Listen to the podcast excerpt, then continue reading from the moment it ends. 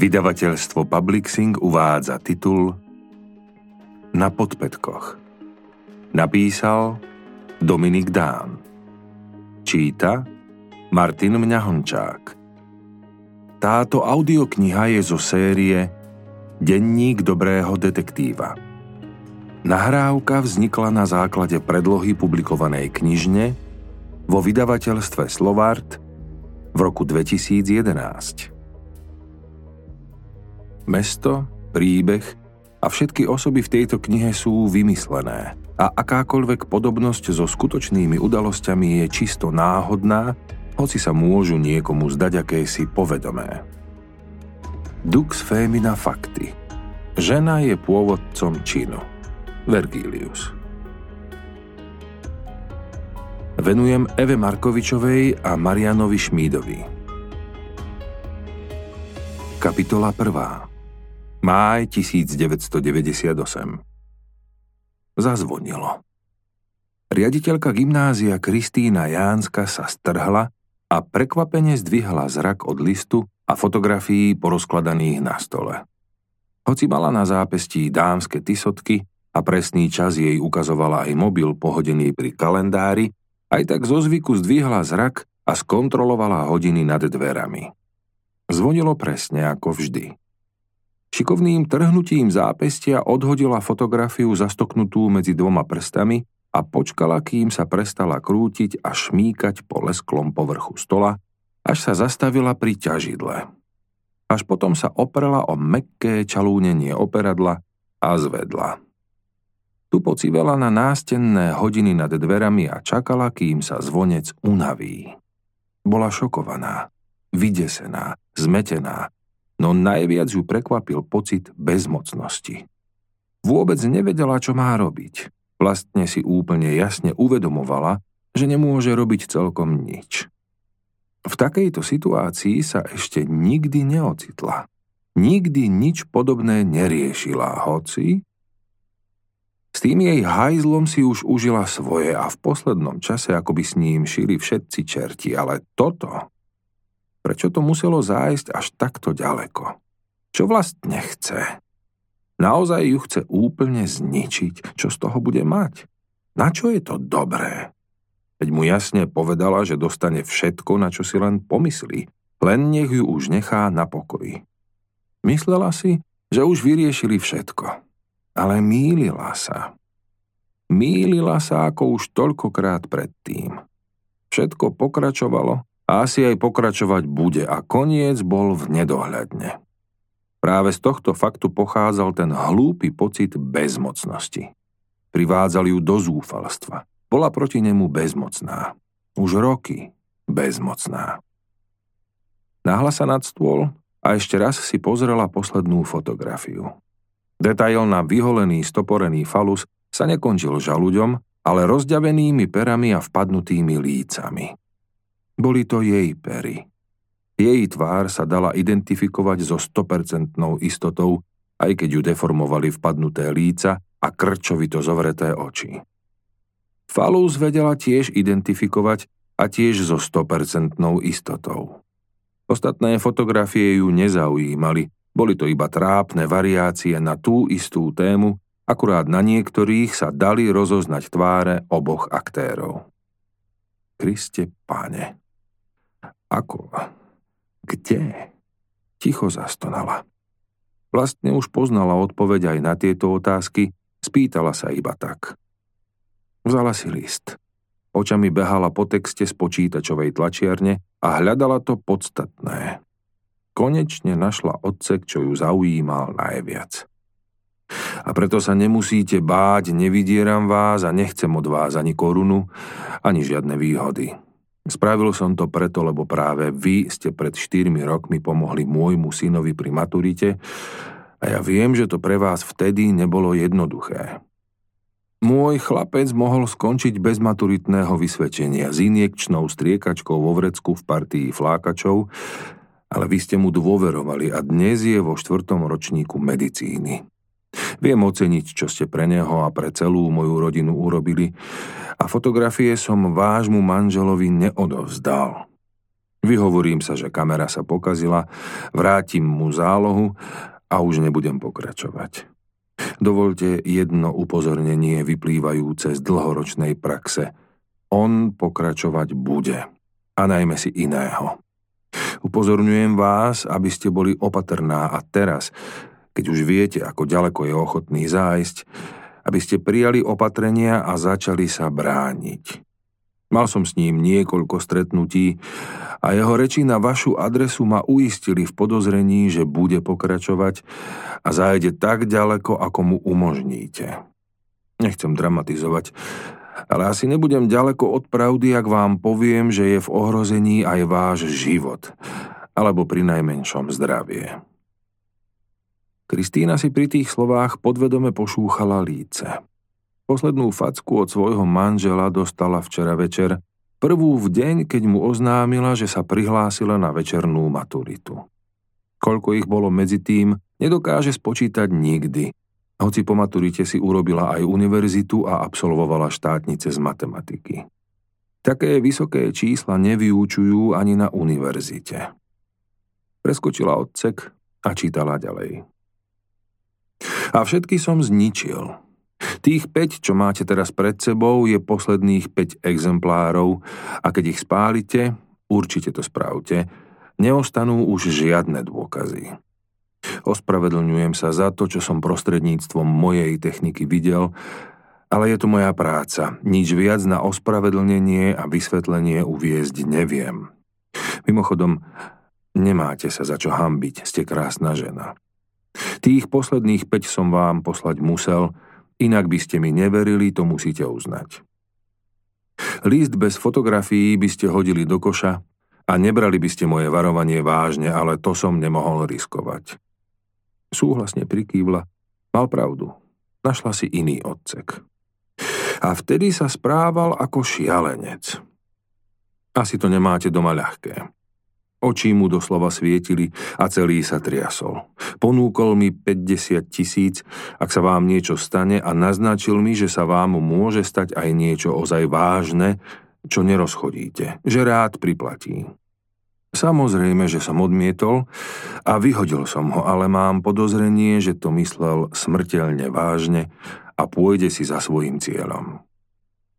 Ruky si oprela o hranu stola, alebo sa jej zase začali triasť.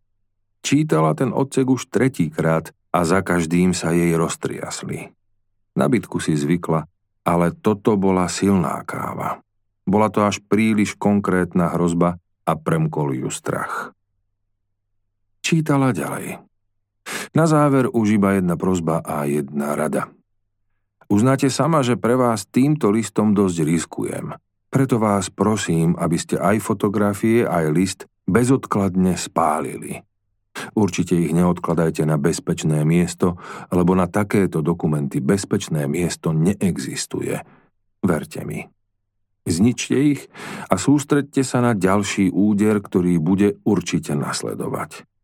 Váš manžel vie o vás a o vašej nevere všetko a nie len o nej. Dostal anonymný list. Nejaký váš neprajník si s vami vybavil účty tým najpodlejším spôsobom, aký poznám. Ukázal mi ho, čítal som ho, bolo tam veľa nechutností, ale aj veľa, až príliš veľa podrobností. Toho zákráka máte veľmi blízko pri sebe. Niekto z rodiny, z pracoviska. Porozmýšľajte. List ma veľmi presne navigoval, kde mám umiestniť kameru a kedy tam budete a v ničom sa nemýlil.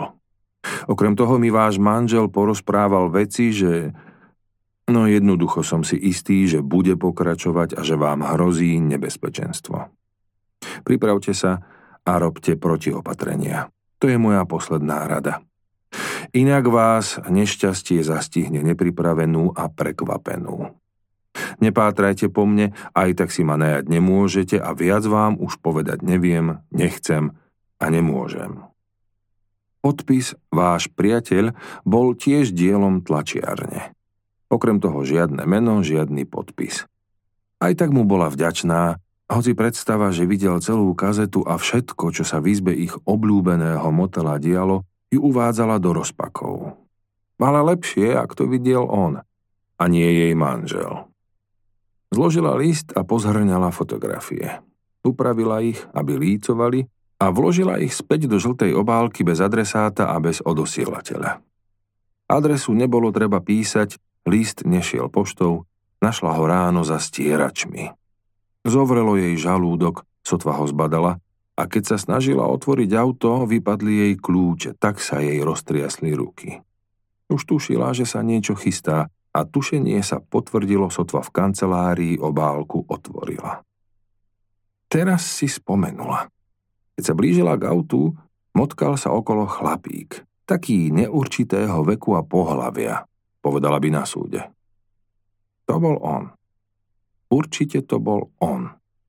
Profesionál ako on by takú dôležitú obálku nenechal iba tak zastrčenú zastieračmi. Presne vedel, kedy ráno odchádza do práce a dali jej ju zastierače tesne predtým a strážil ju, aby sa nedostala do nepovolených rúk. Až keď podišla k autu a on jasne videl, že obálku zbadala, odišiel. Bol to on. Len škoda, že si ho vôbec nevšimla. Mohol sa jej zísť. Škoda, už bol preč a už ho asi nikdy nevypátra, lebo takých galganov, čo sa vo štvrtom ročníku začali flákať a potrebovali dokopať k maturite, bolo neúrekom. Aj pred 4 rokmi. Každý rok na jej gymnáziu maturovali 4 triedy, to je veľa deciek. Hoci keby naozaj chcela a vybrala by si ročenky z toho obdobia a ponamáhala pamäť, ale nie. On nechcel, aby po ňom pátrala, a rozhodla sa, že ani nebude. Bola mu to dlžná. Mal pravdu. Mala by sa sústrediť na dôležitejšie veci. Zo zásuvky riaditeľského stola vybrala farebný obal, vložila doň žltú obálku, pár výtlačkov starých novín a obal zviazala. Prešla k dverám, opatrne ich odchýlila a nazrela do chodby. Rýchlo ich pribuchla a oprela sa o ne chrbtom. Šibe mi, Pokrútila hlavou a vzdychla si. Vedie tu riaditeľka. Nemusí sa zakrádať vo vlastnej škole.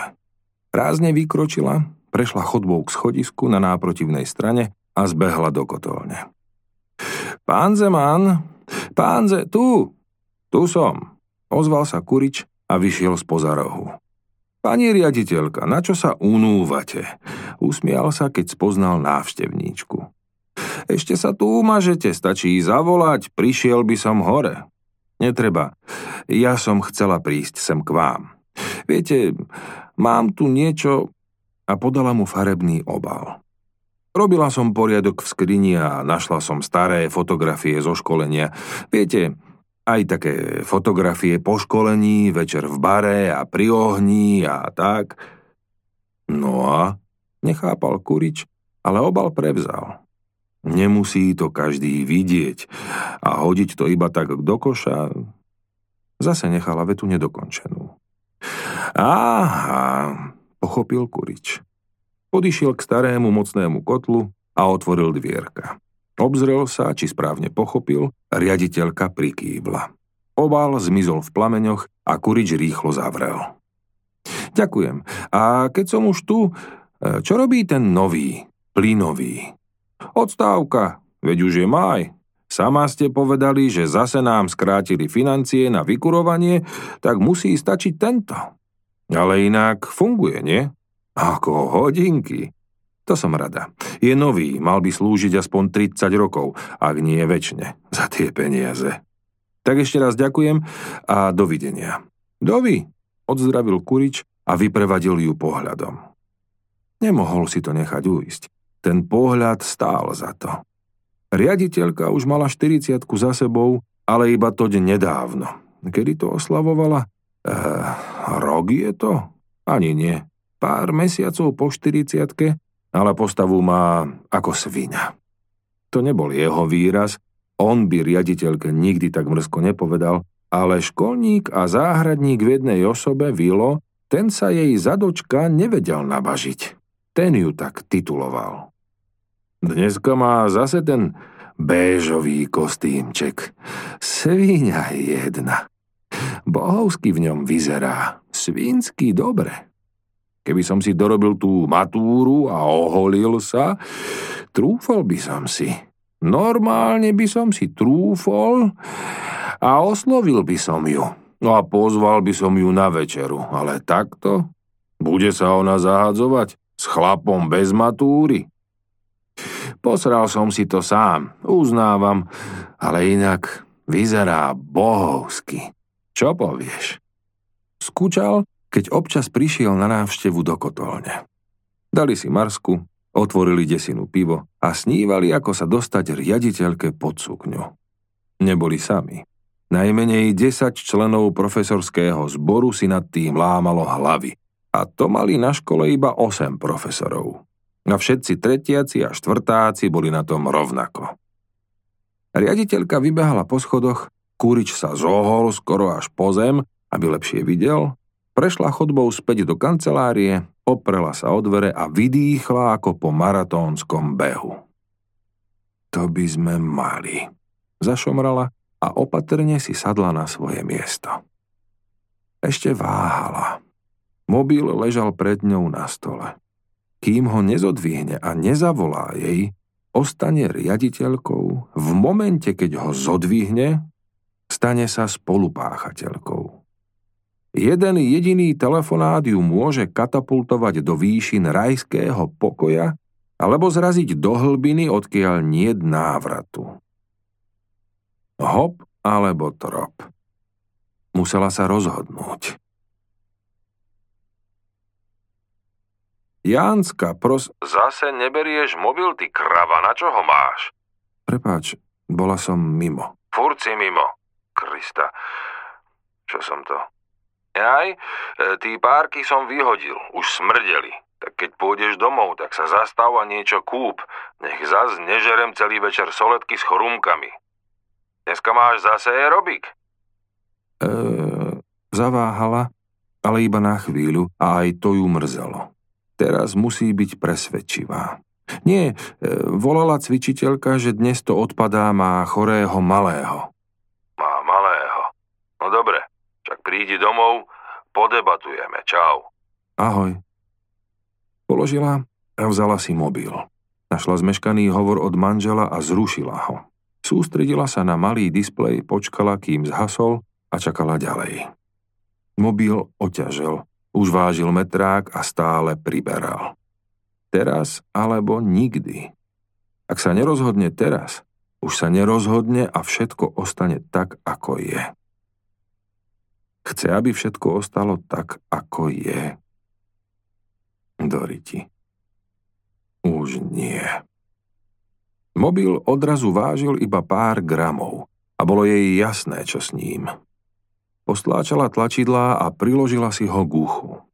Žena na druhom konci až jačala od prekvapenia. No, ty nemáš poradu? Vždy, keď ti volám cez deň, máš poradu tak ako to, že teraz nie. A čo sa stalo, že voláš ty mne? Ostalo ticho. Kristýna, si tam? Čo je? Zase ticho, iba dýchčanie.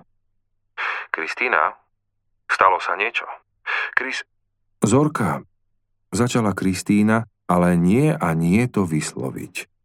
Posledná možnosť ostať iba obyčajnou riaditeľkou. Posledná možnosť, lebo ak to povie... Zorka, zopakovala a vydýchla z plných plúc. Ja som sa už rozhodla. Súhlasím s tebou. Mali by sme sa stretnúť. A bolo to vonku. Teraz pauzovala druhá strana. No do ríti. Vyrazila zo seba jedným dýchom. Tak to má poser. No nič. Najvyšší čas dať kaficu a hodiť reč. Dnes večer nie, dnes musím byť doma. Aha. Musím, pochop. Zajtra o 10. mám rokovanie na ministerstve a potom povedzme o 11. by sme mohli. Dohodnuté. Voláme si. Čau. Vlastne nie. Si tam ešte? Som. Stalo sa niečo? Zase si krvavá? Nie, tento raz nie. Tak niečo iné? Nie, som v práci a som úplne v pohode. Tak fajn. Tak zajtra. Čau, baba. Čau. Už odzvonilo. Riaditeľka gymnázia Kristýna Jánska vstala, Odišla do kúta riaditeľne, kde mala skriňu s osobnými vecami, vzala si kabelku a opatrne balansujúc na jednej nohe sa prezula. Pohodlné nízke poltopánky vymenila za vysoké hegelky na nehoráznom podpetku. Narástla o 7 cm a jej aj tak dokonalá figúra dostala akoby šibnutím zázračného prútika úplne iné, naozaj božské tvary. Idem na poštu, oznámila zástupkyni a nečakajúc na odpoveď a námietky, vybehla von. Nešla na poštu. Nešla vlastne nikam.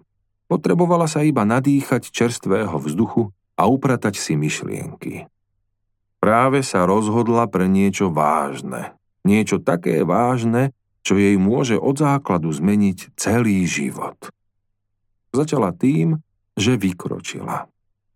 Vykročila a zahla vpravo do parku pred školou. Dvaja výrastkovia na bicykli, čo mali byť v tom čase v škole, ale neboli, sa jej šikovným manévrom vyhli, zaflekovali, otočili bicykle a opretí o jednu nohu ostali stáť a cíveli za ňou. Sleduješ tú jebu? Starší ročník výroby, ale je schopná. Sleduješ tie nohy? A rytku? Svíňa. Dobrá svíňa. Sleduj tie lítka a tie štekle, jak sa nesie. Ušla by, aj keď je stará. Otočili bicykle a uháňali do sídliska. Napnuté lítka a dokonalý zadok v obtiahnutej sukni sa na vysokých podpetkoch vzdialovali od školy a podpetky sa nezvyčajnej prechádzke naozaj tešili. Nahlas a radostne rapotali klopy, klop, klopy, klop. Bola to pastva pre oči. Krása na podpetkoch.